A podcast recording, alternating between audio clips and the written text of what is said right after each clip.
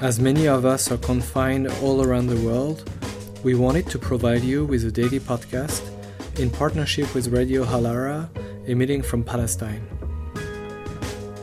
Our ambition for it is not to add to the saturation of information about the pandemic we are currently experiencing, but rather to propose a 15 minute extension of our political imaginaries every day.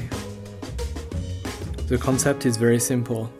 Every day we ask one person the same question What is for you a moment of true decolonization? The answer can be a historical moment or something they witnessed, something heroic and grandiose or rather discreet and mundane, a durable blow to the structures of colonialism, or a short instant of liberation. While we are recording this podcast in privileged conditions of confinement, we keep in our thoughts the multitude of people around the world who do not share similar conditions or have no choice but to risk being affected by the pandemic because of criminal policies that have to do with neoliberalism, carceralism, or colonialism. We thank you for listening and wish you and your loved ones the very best wherever you are. Hello, everyone.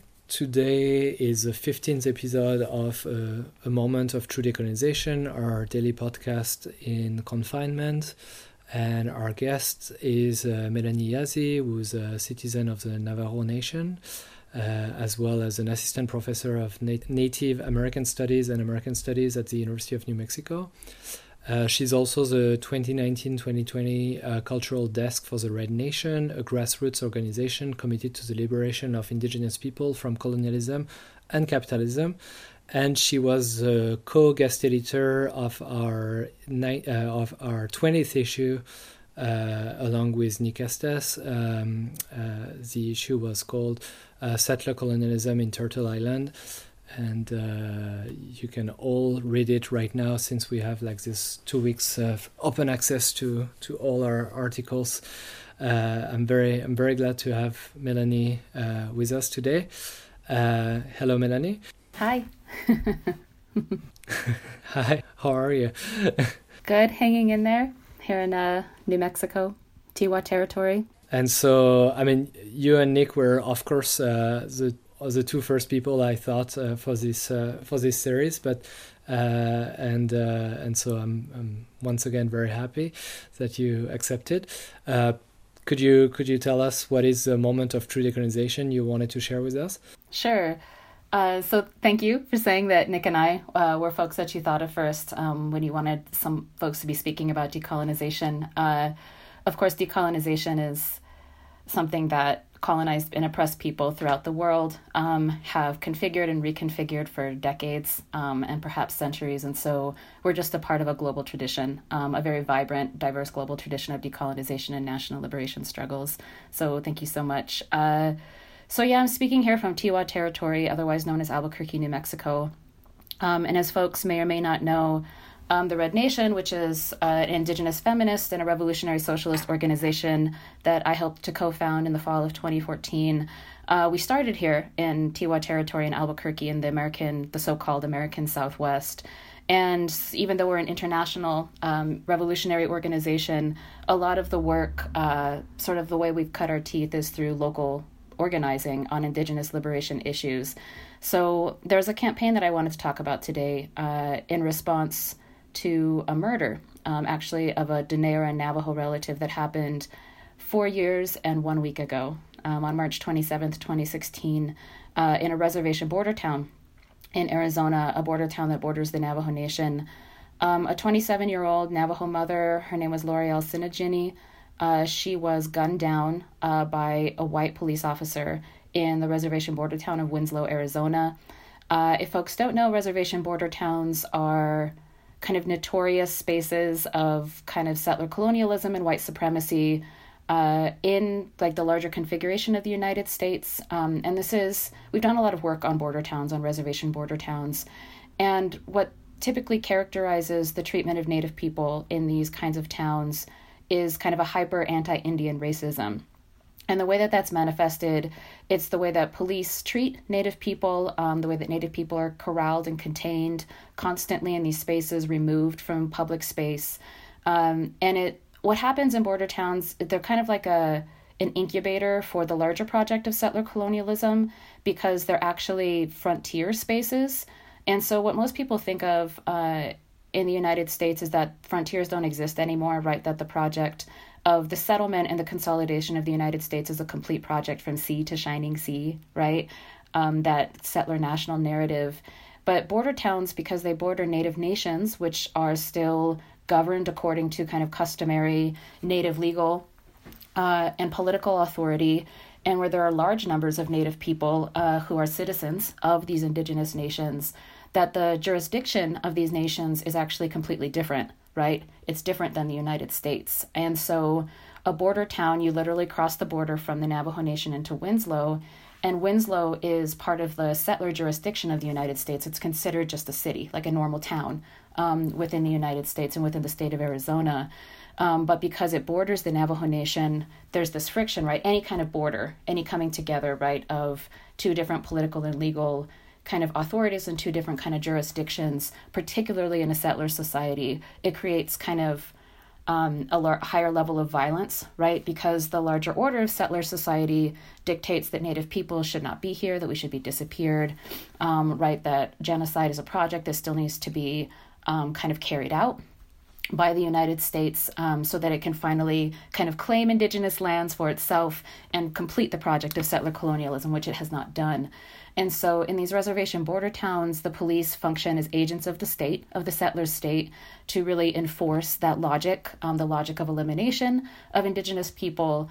And so, uh, what you see in reservation border towns, Albuquerque is also a reservation border town. It's surrounded by Pueblo, Tiwa land, particularly. Um, and so, I grew up in a border town, and so I'm very familiar with these dynamics. So, cops, everyday citizens, particularly white citizens, um, kind of enact the, the logic of, of settler colonialism to contain, right, to contain indigenous presence. Because there's a lot of us in border towns, because that's where we go to bank, to shop, to buy cars, um, to go out to restaurants, to eat, to sell jewelry, um, and to engage in economic activity. And so our very presence is really threatening to the settler order of things that desires and imagines us to be gone, to be extinct, right, to have been disappeared. So what happened um, on March 27th, 2016 is this white male cop um, his name is Austin Shipley. He was uh, a police officer in the Winslow Police Department. He killed Loreal Tsingine when she was walking back from a gas station um, to the place where she was staying. And there wasn't much media coverage about it when it was happening. Um, there isn't much media coverage about police violence against Native people in the United States, even though statistically we face um, the highest rates of police violence um, compared to other demographics in the country. Uh, and so when we heard about it, the, the the the circumstances surrounding it were so egregious that we were like, we have to respond to this. The Red Nation was like, we have to respond. And so we were all based in Albuquerque. Winslow is about a three and a half hour drive down um, the interstate I 40 from Albuquerque. And so we just decided to start organizing, traveled out there a lot. And uh, I think we held, I, I forgot when it was, it was maybe days after she was killed um, by Austin Shipley. We contacted her family. Um, they lived in the Navajo Nation about an hour and a half north of Winslow. Um, we went out to spend time with her family and we decided to hold an action um, at the police station in Winslow. Uh, you know, there was a lot of public outcry um, about her murder, and we wanted justice, right? I think a lot of the work that you see, um, the organizing in the United States around uh, police murders of uh, black relatives in particular, right? There's like a, uh, this mantra that we say in the streets where there's like no justice, no peace. Um, jail racist police, sometimes we add that to it. But the no justice, no peace, right? It's about how do you, the police are supposed to enact justice, right, on behalf of kind of the racist settler state in a place like the United States. But there's like a people's justice that we never get. We never get people's justice. Um, when police murder and gun down our relatives in the streets um, in places like reservation border towns and so the the hashtag for the campaign was just justice for Loreal, right? And so we came together uh, just a few days after she was killed, um, about almost four years ago, probably to the day. We came together in Winslow in front of the police department, and there were a few hundred people there, which was very unusual. Winslow's tiny; it's a tiny little town of maybe four or five thousand people, um, right there on the interstate. And there were a lot of Native people. There were Native people who came in from other parts of the Navajo Nation um, who were really upset about her murder. And we held an action. It wasn't really a rally. it was more of like a vigil or memorial, but very political. And one after another, people came up and were speaking. There was a lot of crying.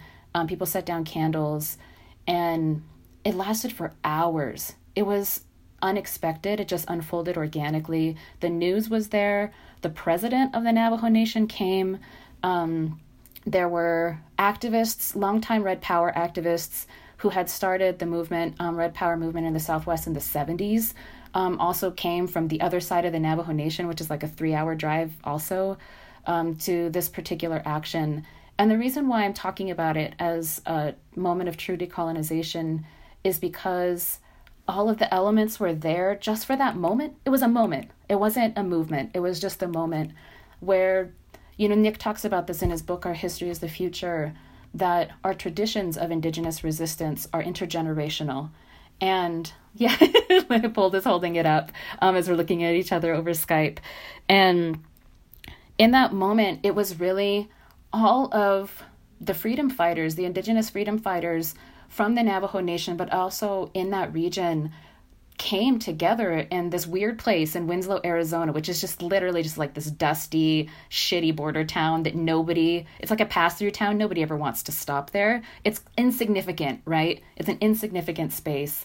And we descended upon there for hours and hours that day to share the pain, you know, to have some truth telling moments um, about what life is like for us in these kinds of spaces, the daily racism that our people experience. Uh, and I remember when Loreal's, um, I think it was her grandma, was talking and she was crying really hard as she was talking about um, her granddaughter and what she had meant to the family, you know. Um, it, it was a clear day, the day that we we drove there. There were no clouds in the sky, blue sky. I mean, we have like 300 days of full sun a, a year in Albuquerque, so just to give folks a sense of what the the weather is often like down here um, in the Southwest and when her grandma slowly as we were kind of talking as the hours went by during the day and folks kept coming up and talking and kind of releasing their pain these clouds started coming in and then as her grandma was talking it started to rain on us and it was for Navajo people, we we have we gender rain, um, and so rain can be male or female, have male or female properties. And it was a female rain. It was very gentle. It was soft, and our, it was really hot that day. And every you know the emotions. It was very intense, and the grief, the sharing of grief, was very intense. Um, that everyone was doing out in public that day, and so the rain almost felt it was like a gift is basically how it felt. It was a gift, it was gentle, it felt cleansing. It was almost like what we had shared and kind of released was just being gently washed away. And we weren't having to carry that load anymore. We didn't have to carry the load of that grief because we never get justice, right? Justice, I think, is, is supposed to allow you to release grief and to feel like there's some sort of end point right? This is sort of endpoint to the violence that you experience on a regular basis. And because of the the way that settler colonialism work it's a permanence right? There's a permanent kind of invasion. And so the violence literally never goes away. You never get moments even these small moments of release from the constant inundation of that violence because that's how settler colonialism operates. That's how violence operates in a settler society and um, I believe it was Chili Yazzie. He's a really important figure in the history of Navajo resistance and Red Power in the region he got up after her grandma was speaking and he he said, you know, he was the one who said out loud, he's like, you know, that rain that just came, that was a female rain, that was a cleansing rain. And it wasn't too long after, you know, that rain came and kind of cleansed us and kind of carried away the grief that was shared. Uh, so the cops had put up a barricade. Um, I don't know if folks who are listening are familiar with this, but in the U.S., uh, there's been a a pattern of containing protests, um, particularly during the Trump era, where they create quote unquote free speech zones. And so you're literally, um, they put up barricades and cones and like caution tape, and you're only in pro- certain kinds of protests, you're only allowed to be in that corral. Basically, they corral you. And then if you leave the free speech zone, then you can be arrested and like felonies can be dropped on you for disturbing the peace or other kinds of things, right? so It's just like a bullshit method of trying to um, trying to stop people from protesting, basically, or gathering in large numbers. And so the police had set up a free speech barricade and a containment zone for us around the police station. And it was a very, it was an interesting transition. We didn't really know what to expect um, when we went out to Winslow uh, after the grief sharing, um, which in and of itself is a true moment of decolonization and justice, because again, in these spaces, Native people, we're in public because we have to be to shop, you know, um, to go to restaurants. But in the United States, like Native people aren't supposed to be seen. We're not supposed to be heard, you know, and we're definitely not supposed to be like obviously indigenous in public. You know, you can think about Native people through the name of a street or like a headdress that people wear on Halloween, right? The simulacra of indigeneity. But in places like border towns where we're just literally everywhere all the time living our lives, um, that's why the violence is so intense, right? It's to contain the threat of alive, kind of present indigeneity. And so we're definitely never allowed to grieve in public. You know, we're barely even allowed to like speak sometimes in public in these spaces. And so the fact that we were coming together in large numbers in this place that I don't think had ever seen this kind of gathering of Native people. And folks were saying radical things and, and crying and grieving and saying, you know, like, fuck the police. Like, this had never happened in Winslow. And so it was in and of itself, that kind of memorial or that grieving was a really radical, I would say, decolonial moment. But then once that kind of was released and uh, the rain, which you know, her grandma, Loreal's grandma said it was her, it was Loreal letting us know like she was carrying that away for us. After that moment of kind of release, people allowed, I think, their rage to kind of settle in.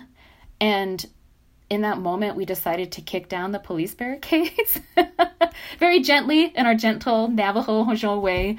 Um, we kicked down, I was the first person to kick down the police barricades.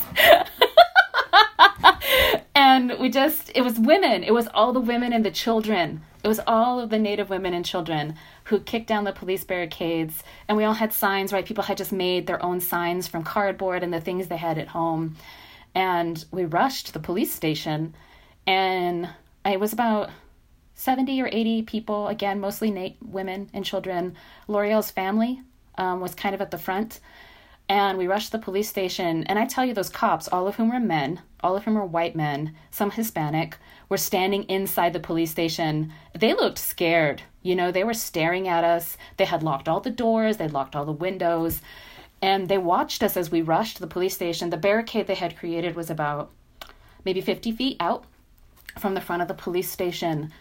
And I remember the kids got there first to the door. The door was like a glass door um, two glass doors for the entrance to the police station. And they were just pounding. They were pounding on the door and screaming and crying. And her family, ooh, see, I'm going to get emotional. You know, her family was just, her, her, the women in her family were just screaming and crying at the door of that police station. And they were just pounding on it and yelling. And I had I had never seen that before. You know, I had never seen Native people be able to just take our own destiny, our destiny into our own hands, where we're, we're constantly terrorized, right, by the police, because the police represent the state, they represent the settler state on a daily basis, like out in the streets. That's who we encounter as like the face of settler colonialism. Is usually a man, it's usually a white man, right? And so I don't know for the for those women and children to be able to go up. And those men were standing inside watching. They were looking, we were looking at them. To deliver that justice, right? To take that all of that grief, generations of grief from that violence and just place it right back where it belonged at the doors of this fucking like settler institution.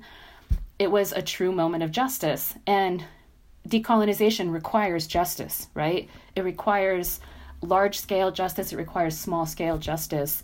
And we left all of our signs. We like plastered the signs up on the door and on the windows to be like, look, you need to remember this. Remember this moment when we delivered justice, you know, for our relative and our sister Loreal. And we just like left all of the signs up there. We left all of the candles up at the police station, you know, and then we retreated and kind of wrapped up the action. Um, and I think we went out to Loreal's family's house that night. Um, what Navajo people do when someone passes is you traditionally you keep a fire burning for four nights, um, and you have night long, all night long meetings with the families where you talk about the family, you talk about your relatives. Um, and so we went out there that night. So it was like basically like almost like a 24 hour long kind of moment. uh, moment of decolonization. But yeah, I think that delivery of justice and and laying that grief and that pain and the responsibility for the violence back where it actually belonged. We never get to do that. We just carry it in our hearts um, and we take it out on each other. And that day we got to take it out, you know, on the settler state. And so that was one of the most beautiful moments. Um, I would say one other thing, because I've been talking for a while, is that, you know, we're like a revolutionary organization. We um, embrace political education. You know, we do a lot of international work. Um, we do a lot of historical work. So we need to we need to understand a lot of things. There's a lot of study, right, involved. I think in being um, an Indigenous liberation and revolutionary organization. But I think my favorite moments um, include those are those are really beautiful, powerful things. But I think for me, my favorite moments, um, being an Indigenous revolutionary, are moments of solidarity, like true solidarity, uh, like when we were able to raise a lot of money to cover Loreal's funeral costs. And when we delivered that money to her family, you know, who were just grieving, um, they didn't really know what to do. And those moments when you make those true connections with people and you support people who never get support, they like literally are just constantly struggling to live in like a racist settler ass society. And the moments when you offer them true support and you break down whatever everyone breaks down in those moments because they're such beautiful moments of connection. And I think to be a revolutionary, to be indigenous, to be socialist, right, we do everything collectively. And we're seeing a lot of that right now, I think, during the pandemic, is that there's true compassion, there's a true sense of wanting to support one another. And it's those moments when the, the connection is made that are my very favorite moments in the organizing because they're just true, uh, they're just honest, and they're also, I think, truly decolonial because you know what settler colonialism and kind of capitalist social relations want is want us to be alienated, want us to feel like we cannot be free, right? They want us to feel like we're never going to be free, that we're always going to be in the chains of of this you know, of this system. And in those moments we we unshackle ourselves and we embrace each other. And so when we're engaged in those those moments of connection and radical relationship building and kinship, those are decolonial moments because we're refusing the alienation. Um, we're refusing to die, right? We're refusing, I think, what the system is imposing on us. And so that was also something else about the Justice for Loreal campaign that felt truly decolonial to me. So, yeah, that's what I wanted to talk about today. Well, Melanie, thank you so much. It was simultaneously incredibly beautiful and incredibly powerful, and I think it represents very well uh, all. Uh, I mean, all this emotion is also the emotion we feel. So many of us feel when we see the work of the Red Nation. I mean, I was I was telling you much more about those feelings before we started recording, but um, uh, what you what you all are doing is so so so important. And uh, and since you're talking about those uh, those moments of solidarity of uh, trying to to get everybody um, their very basic dignifying uh, needs and everything, I, I should I should tell listeners that there is a current uh, solidarity fund for the Red Nation that we can we will put a link on the web page as well. Thanks again, Melanie. Thanks for having me on. Thanks for listening, everyone, and thanks for pitching the Solidarity Fund uh, just to give folks just a little bit quick background on it. Uh, so, Red Nation is made up of working class Native people primarily. And as folks know, the unemployment rates are growing by the day in Turtle Island. And so, a lot of our comrades in the Red Nation have lost their jobs. Um, a lot of them were already living on the edge of precarity in the first place.